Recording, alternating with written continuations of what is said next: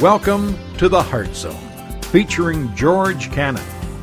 This broadcast is a time of teaching and encouragement from Curwensville Christian Church. For more information, we invite you to visit us on the web at www.curwensvillechristian.org. And now for a message from the Heart Zone. Here's George Cannon. You know, guys, we, we entered into this series concerning temptation because we recognize that this is something that we're all struggling with. This is something that we're all wrestling with is the whole area of temptation. Now, I've tried to, uh, in communicating that to you, have tried to, to say to you to focus on the area that is defeating you. And I've kind of blown off the whole issue about food, but the reality is, is maybe food is your temptation. And the reality is, is we all struggle. And you know what it is that's defeating you. And remember, we talked about that temptations fall into three categories pleasure, position, and power. Did you understand? Pleasure, position, and power. And the reality is, is that we need to look at all of that and say, okay, how can I, how am I doing on this? And so maybe this has been helpful for you as we've been going through this series. Now, here is the problem, though. There's a dilemma. So, as we start off our passage today, I just want to present to you the dilemma that we have. When we talk about this whole issue of temptation, and you've been with me for the last five weeks, and you've been listening, and you've been taking your notes, and you've been saying, yeah, I need to do that, and I need to get with this, and I need to overcome that, and yeah, it's been defeating me, and I don't want to give in anymore. We've got a dilemma. And the first part of the dilemma is this we understand what we have to do. So, as I've been communicating to you guys, the reality of temptation and dealing with it, I'm not saying anything new here. Does everybody agree with me? We all understand that we, we, we shouldn't give in to temptation. So we all know what we need to do, right? We all know what we need to do, but here's the dilemma. We give in to temptations. We give in. Isn't that your track record? That's my track record. Because we know what we ought to do, right? Right? But here's the problem we give in to temptations. We give in. And and, and that's the whole issue here. And, and, and that internal struggle, here's what the Apostle Paul says in Romans chapter 7. If you want to turn back a few pages, if you want to, you can read along with me. Verse 18, he says this For I know that in me, that is in my flesh, nothing good dwells. For to will is present with me, and how to perform what is good I do not find. For the good that I will to do, I do not do, but the evil I will not to do, that I practice. So here's what he's saying. That which is good, I, I want to do it, but I can't do it, but that, that, that stuff that I don't want to do, I'm doing that. Okay, listen to what he says. For I do what I will not to do. It is no longer I who do it, but sin that dwells in me. And I find then a law that evil is present with me, the one who wills to do good. Isn't that you and I? Isn't that you and I? I mean, you think back to your week. The good that you wanted to do, just couldn't do it. But everything that you didn't want to do, everything you know that's wrong, how'd you do? We did it, didn't we? See, that's the dilemma we're in. We understand temptation. We understand that it appeals to our corrupt desires we understand that it, it really causes us to go down a road that we don't need to go down to, and it just goes down to a road of further defeat. So we know what we got to do, but here's the problem we give in. So you say, okay, George, I'm with you, I agree with you, and what do we do about it? Because I don't want to be in this cycle. Are you with me? I don't want to live there. I don't, I don't want to keep I mean, is this the way it's supposed to be forever? Come on. No, it doesn't have to be. And I think what we need to do is look at what Paul says in Romans chapter 12. Because remember now, if you think back through the messages, if you think back through the last five weeks, there's been a key that keeps coming up throughout the passages as far as something to strengthen us to know how to strengthen our lives to face the temptations. And so that's what we're going to talk about today is standing against the temptations, facing the temptations. How do we do that? We do that with God's word. That's been the key. Remember, isn't that how Jesus answered the temptations? With his word? Isn't that what he promised is a way of escape? How do we do that? With his word. So, what do we do? So let's look at this passage together. We're going to look at verses 1 and 2. Very familiar passage. You really need to put a star by these two passages because this is a great passage for all of us here because it kind of tells you how you and I should be living. So look with me and look at what it says. I beseech you, therefore, brethren, by the mercies of God, that you present your bodies a living sacrifice, holy, acceptable to God, which is your reasonable service. And do not be conformed to this world, but be transformed by the renewing of your mind, that you may prove what is the good and acceptable and perfect will of God. Now, here's what we're going to do we're going to take those two verses, and we're basically going to look at two aspects here. We're going to see the encouragement, we're going to find that in verse 1, and then in verse 2, we're going to see the decision, the decision we have to make in verse 2. All right, so first section is the encouragement.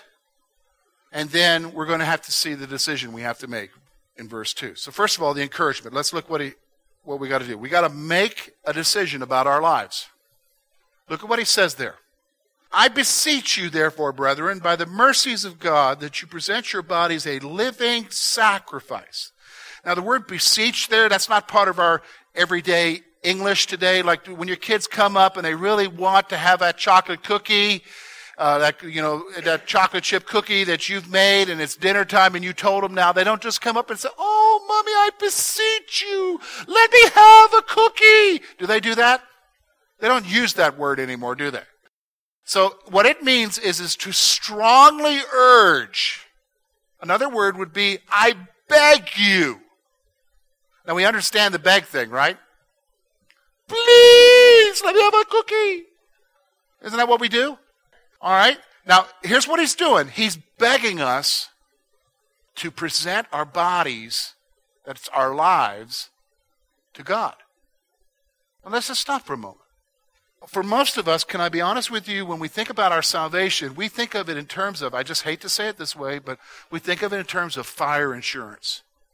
I got that heaven thing taken care of. Got that forgiveness thing going on. He forgave me for my stuff. And that's the end of it. But I'm going to be honest with you. Jesus didn't just come to die on a cross so you could have a blank check and a ticket to heaven.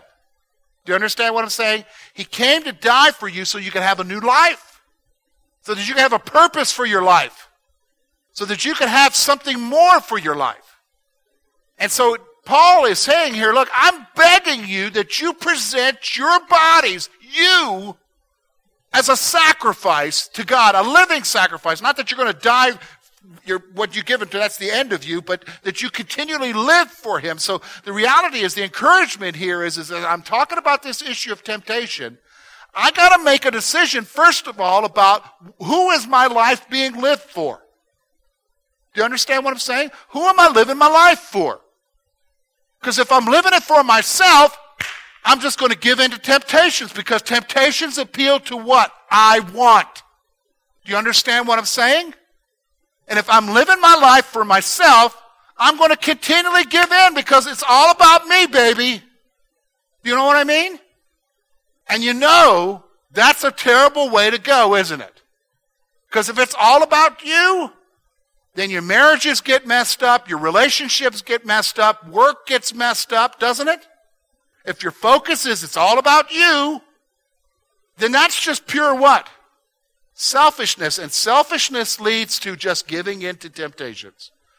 Because when the next thing comes along that looks really good, I'm grabbing it. And the emphasis here is, is Paul saying, look, I'm begging you. I'm strongly urging you that you give your body to God. That you give yourself to the Lord. That you live for something else.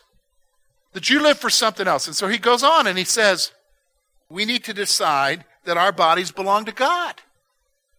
So we got a decision to make about our bodies, which the next step is, is like, okay, then I belong to Him. Because He bought me. Isn't that the kind of words that are used in the New Testament? That He bought you with a price? Where did that kind of talking come from? The Bible? That he redeemed you. What does that word come from? The Bible, that he bought you from the slave markets of sin. He bought you from the entrapment to continually giving in to the stuff that you give into, continually giving into the attitudes, continually giving into your corrupt desires. He bought you off of the slave market. He released you from the chains. I mean, think about the story of the prodigal. I mean, man, we can relate to that, can't we? Because if we're left to ourselves, we can really mess up things really good, can we not? I mean, we can burn through relationships, burn through our lives, and look around and say, man, I ain't got nothing left. And then when we go back to daddy, God, he's there running off the porch, loving us, kissing us, throwing us a robe on us, and saying, come on, let's have a party. My son's back. My daughter's back. He bought you. So when you got to make that decision, who am I living for? You recognize that our bodies belong to God. Now, listen, now why am I telling you that? Because here's the thing. When you look at what temptation is, temptation, and see this, I'm talking to myself here, not just you. Because I struggle too. Well, here, here's the thing. I, I just want you to listen to me. So this is, this is real to me. The temptations appeal to what my flesh wants. Remember what Paul said in 7? You know, I know to do good, but in my flesh dwells no good. So think back, think what it is that you're dealing with, that you're struggling with. What is the temptation that you're facing? And think about what it appeals to with you. Now think about it in terms of it's not about me anymore. My body doesn't really belong to me, it belongs to God. Do you know what I mean? And so we got to learn to take care of what God's entrusted us with. You know what I mean? Like, you know, like I've, I'm one of those guys who, who was taught that if, if, if I borrow something from you, I'm supposed to take care of it and be responsible for it before I give it back to you. How many, how many of you have been taught that way? Yeah? And if something happens to it, you go what? You go buy him a new one.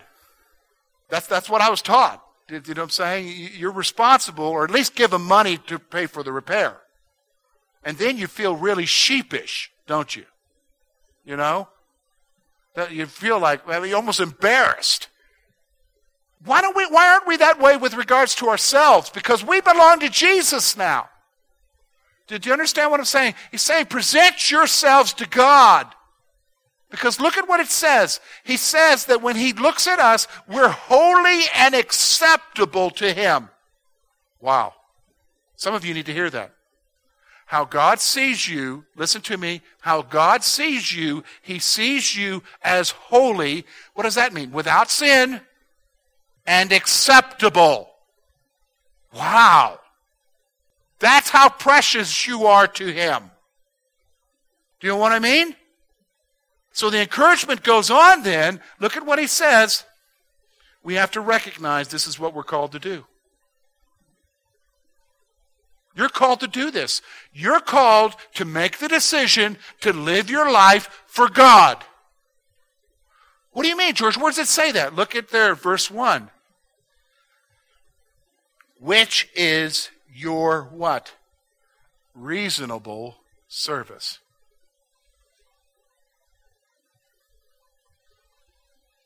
He's not asking for something outrageous here. Do you know what I mean? He's not asking for something wild and crazy, let like him having control of your life, you living for him. That's not unreasonable. He's saying it's what? It's reasonable that you would live your life for him considering what? What he did for you. Do you, understand what I'm saying? It's reasonable that you would live your life to, for him and not give in to those temptations that you would recognize that your life isn't your own anymore. It belongs to Jesus. So you gotta have that mindset. Okay, now here's what I want you to do.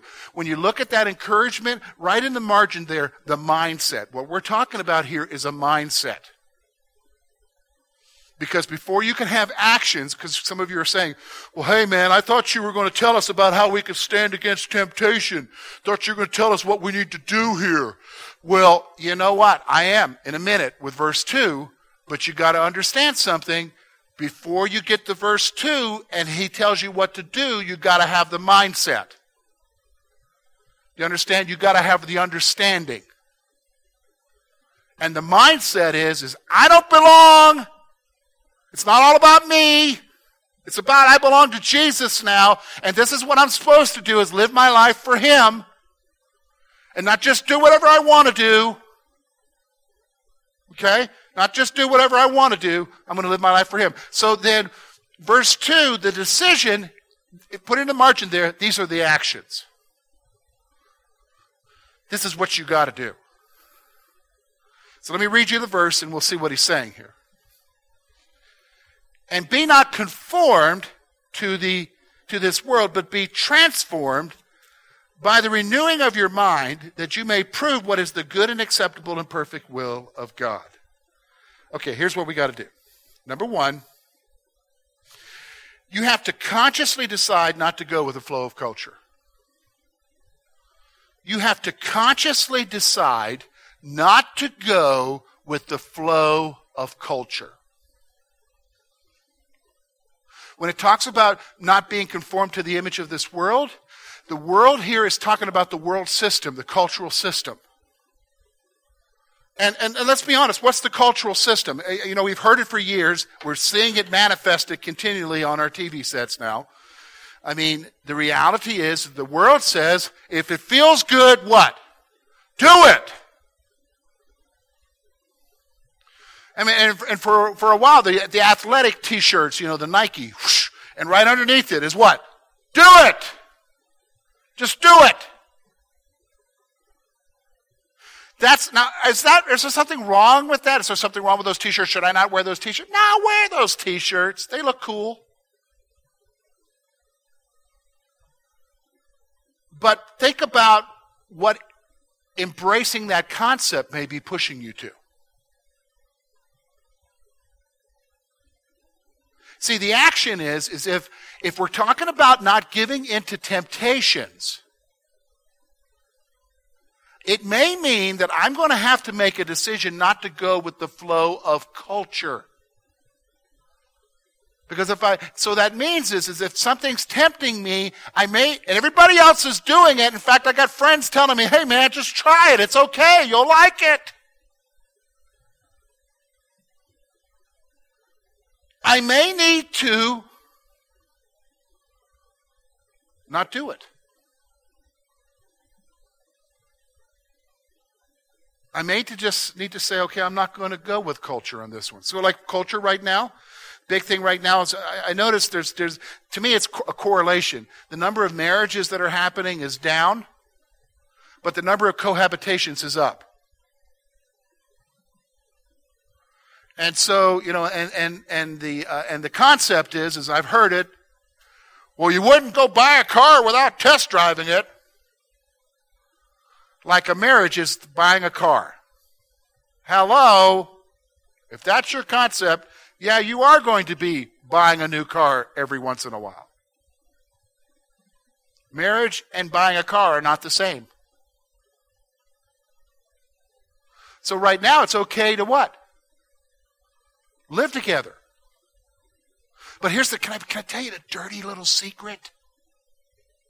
Here's the dirty little secret. We have a growing population of single moms. And their standard of living is way below what it should be. Because they're trying to make ends meet because the guy they were with never wanted to make a commitment.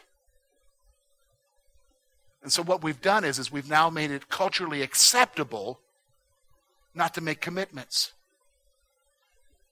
So there you are as a Christian. If you're single here, listen to me. The temptation is, is to go do what the culture's doing. It's okay, go ahead.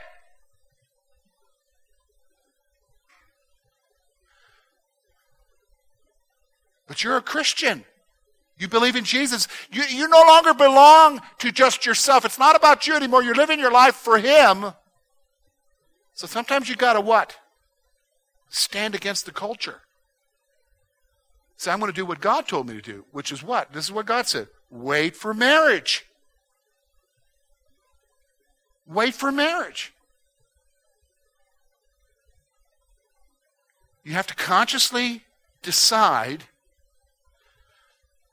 that you're going to live for Him, that you're going to go against the flow of culture. Here's what you do. Rather, so if I'm not going to go against culture, if I'm not going to be conformed, does everybody understand what conformity is? Just real quick. That's called giving into the what? Peer pressure. We all know about peer pressure, right? We all know about that, okay? So, what am I going to do then? If I'm not going to conform, if I'm not going to give into the peer pressure of the culture, what am I going to do? He's, he look, he says there, verse verse two. Rather, you must allow the Holy Spirit to transform you, to transform you. So I'm not going to just go and live my life just like everybody else is living it. Woo, whatever. Hey, have you noticed that everybody else is really wreck, they're wrecking havoc on themselves and their relationships? Have you noticed that? They don't have peace. They're living in frustration. So if I'm not going to go along with that, what am I going to do then? I'm going to allow the Holy Spirit to transform me. Now, that word there Transform, the Greek word is metamorphosis. Now, everybody know where that word came from? You've, you've heard it in high school biology. Remember it? Because what? A little worm, a caterpillar, goes into a chrysalis. It goes into a chrysalis and it hangs there. And then what happens? It experiences metamorphosis. It transforms. Now, what happens? It transforms from the what? Inside out. And the only one who does that is the Holy Spirit. Now, let me just stop for a moment, all right?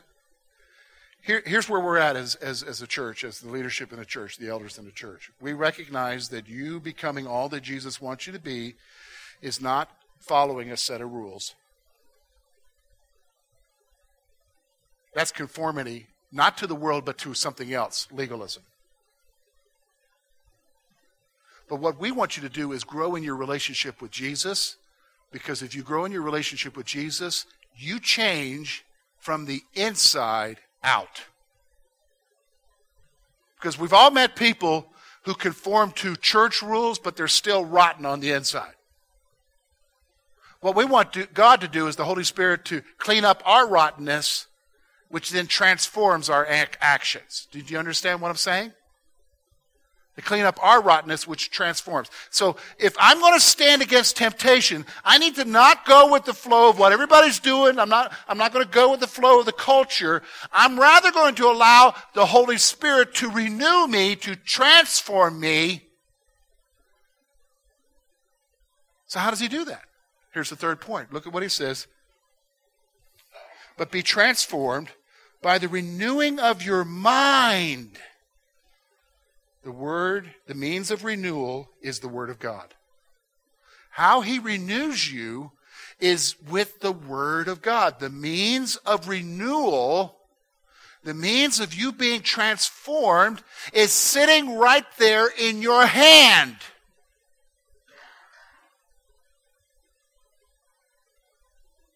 So let me ask you a question. How many of you say things like this? I know I need to change. God, help me to change. I know I need to deal with those attitudes. God, help me to change. I try to change and I can't change. My, my woman's trying to change me. That ain't never going to happen. My husband's trying to change me. That ain't never going to happen. God changed me. How many, how many, don't raise your hand, okay? But you, how many of you know what I'm talking about? We say those kind of things, don't we? Don't we say those? Am I the only one who says those kind of things? I know I'm not. Okay? What did somebody say? Oh, I told you. Yeah, but it doesn't mean you can't verbalize something in a muffle. Okay? All right. Here's what I want you to see. You can change. But he changes you, and the means of the change is God's word because what happens is that he takes his word, I get into it, and he renews my mind, my thinking. Okay, now wait a minute. Now, what in the world does that got to do with temptation, George? Okay, think with me. Here's the temptation, whatever it is in your life. Here's you. You're bebopping along in life. There it is. You get confronted with the temptation. Now, for most of us, especially if you struggled with it for a while, you're not immediately running over to it. You're pausing and you're thinking about it. Well, there it is. Boy, it looks good. Yeah. Yeah, there would be some satisfaction with that. Yeah, but you know, I don't know. I don't know. That's going to wreak havoc. If I do that, I don't know. You know what I'm talking about? The wrestling match? It starts with your thoughts, with your thinking. See, that's where it begins. That's why I'm not to conform to the image of this world, but be transformed by the what? The renewing of my mind. My mind needs to change. My thinking needs to change so that I don't just immediately go, ah, my chair, my temptation. Ah, feels good. Do you know what I'm saying? I got to change my thinking.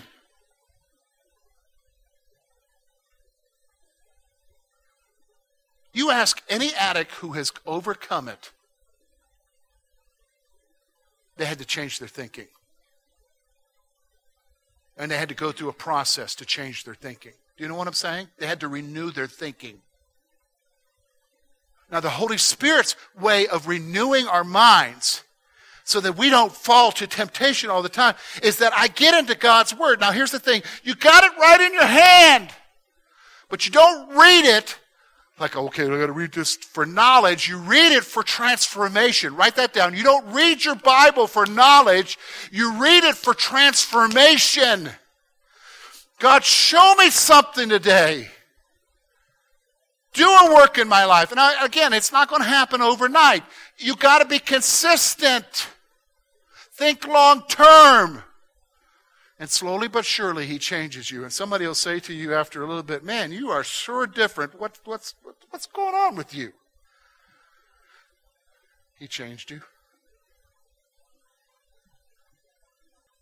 You see what we got to do? Thank you for being with us this morning.